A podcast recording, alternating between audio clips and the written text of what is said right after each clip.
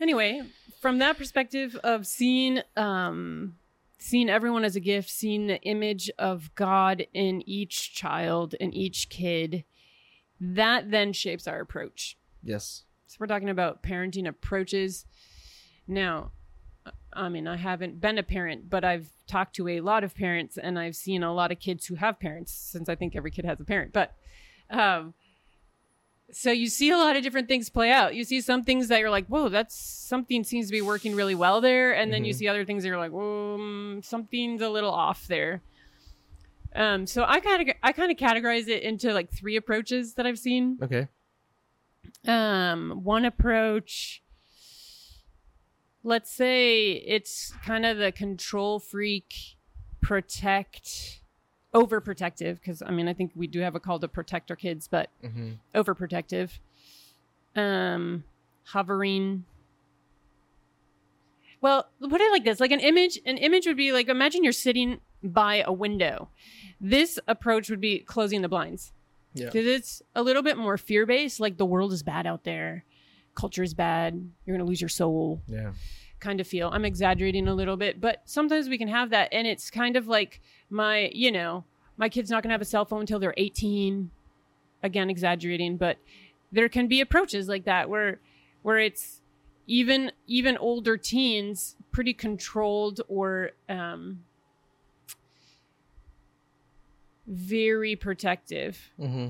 almost too much for what's appropriate to each age group because as you're accompanying a person they're going through different stages of their life development. You want to help them grow in in their freedom Mm-hmm. to make good choices out of love. And helping a 5-year-old do that is different than helping a 13-year-old do that different than helping a 17-year-old do that. And so the approach you take needs to kind of correspond to that. If I'm controlling and deciding everything for them, especially for the like teenage years, there's not really the space for them to be able to learn to freely opt. Yeah. And sometimes even though it's it's painful for us, part of freedom is falling. And I'm not saying recommend okay, here we go, let's experience everything and fall and sin and all that, but not every fall is necessarily a sin either, you know. Yeah. So just the experience of you know, we can't life is messy. You can't protect a kid from everything and and that approach I haven't seen always very successful. I've seen a lot of parents try it, haven't seen it very successful in in their kids. Um a second approach that sometimes I've seen is kind of if you're sitting by that window, it's like instead of closing the blinds, you're like open the window and kick the kid out and be like, try it. You're a kid. Enjoy life. It's the happiest time of your life. It's like you the other extreme. Yeah, it's in the other extreme. But it's kind of like boys will be boys or kids will be kids. And it's like an excuse to, or like kind of closing the blind eye to what's happening. You know, I even had a parent tell me, kind of in other words, like, my angel would never do that. And I'm like, wake up. Like, well, she or he did. She or he did. So- so, but kind of the parent was a little like unaware of or Mm. not willing to kind of see how much their child actually was struggling. So that kid was just kind of like doing whatever. And from an approach perspective and like seeing the kid, that I haven't seen that really work either. And pretty can be pretty um it's almost like the kid reads it as um my parent doesn't care Mm. because it's like so so open and kind of try all this so do they even know? Do they care? Do they know what's going on in my life you know? So that can be kind of misread by a kid. So those two i haven't really those two approaches i wouldn't recommend. Haven't really seen them work. Um based on looking at the person as a gift and as this little person whatever they are your seven year old your 12 year old your 16 year old is a gift and in the image is made in the image and likeness of God.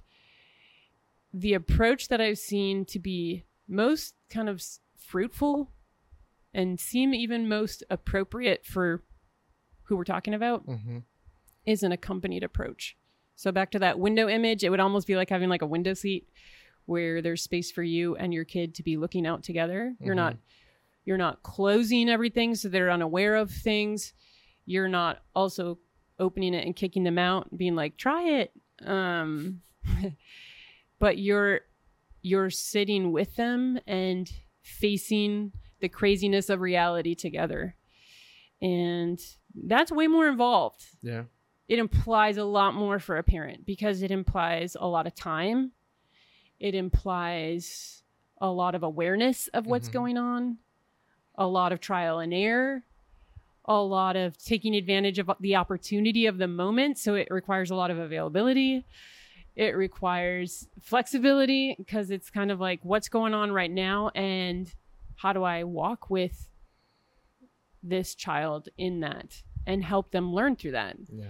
Um, so I guess from what I have seen generically, right, as far as like parenting approaches, I think I've seen that one to be the most promising, um, most challenging, Yeah. but the most beautiful too. So speaking of parenting, uh, so yeah, you look at the Gospels and how Jesus, um, did that with them, because your vocation as a parent, it's towards your your spouse and your kids, right?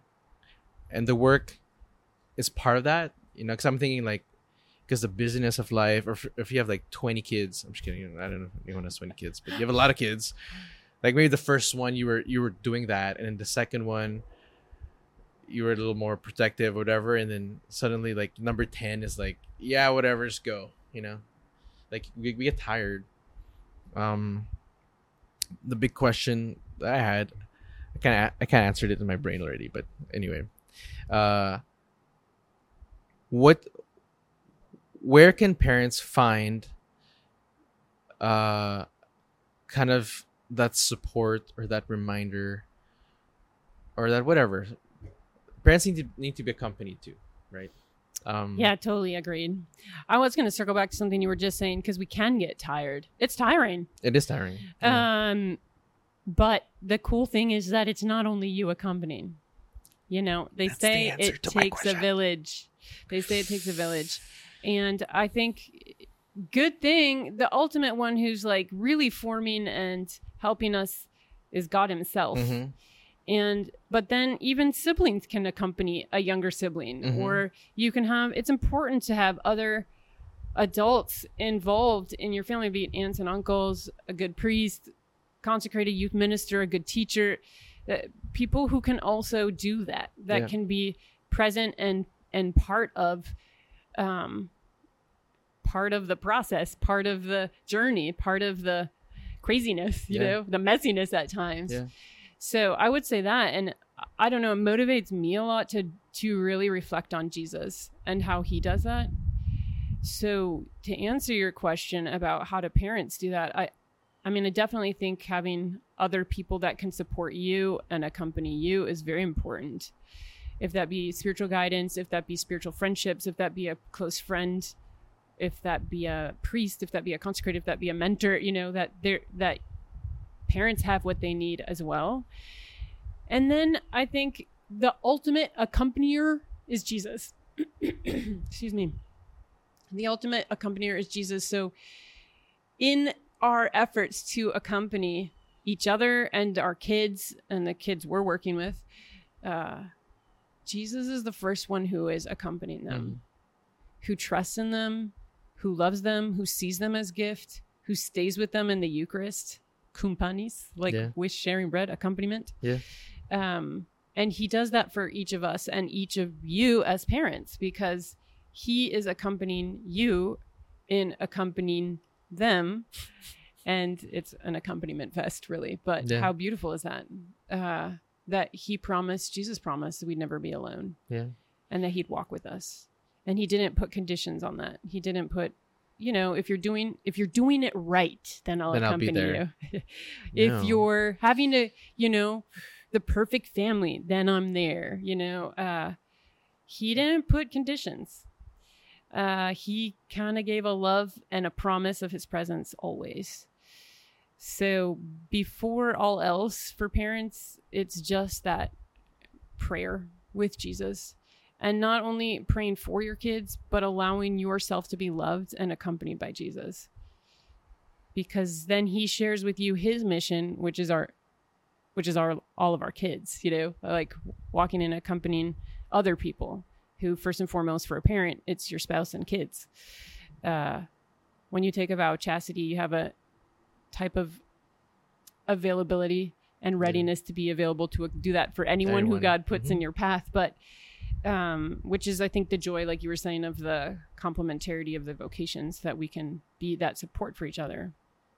But I guess I just didn't want to jump over the fact that Jesus is the first one to accompany and accompanying us, each each in our own vocation, state of life, and mission. Yeah. No. Yeah, a family that that has the Eucharist at the center of their household. I mean, not literally, unless you're one of those. I'm just kidding. but that you know, when you have Jesus at the center, like whether it's easy or not, like things move forward and there's peace, right? So Here's a shout out to Father Jaime. I always tell Father, thanks for bringing us Jesus. anytime. How cool is that Maria. that we can have priests, such good priests? So good. So yeah, good. that that th- those other priests are awesome. No, you I'm too, just Father. I'm just figuring you it too, out. Father. You too. Thank you, thank you, Maria. See, that's why I come here because she affirms me in priesthood. We're accompanying each other. yes, I affirm you in also bringing Jesus in a different way. Yes, we each bring Jesus in our own way. Yeah. So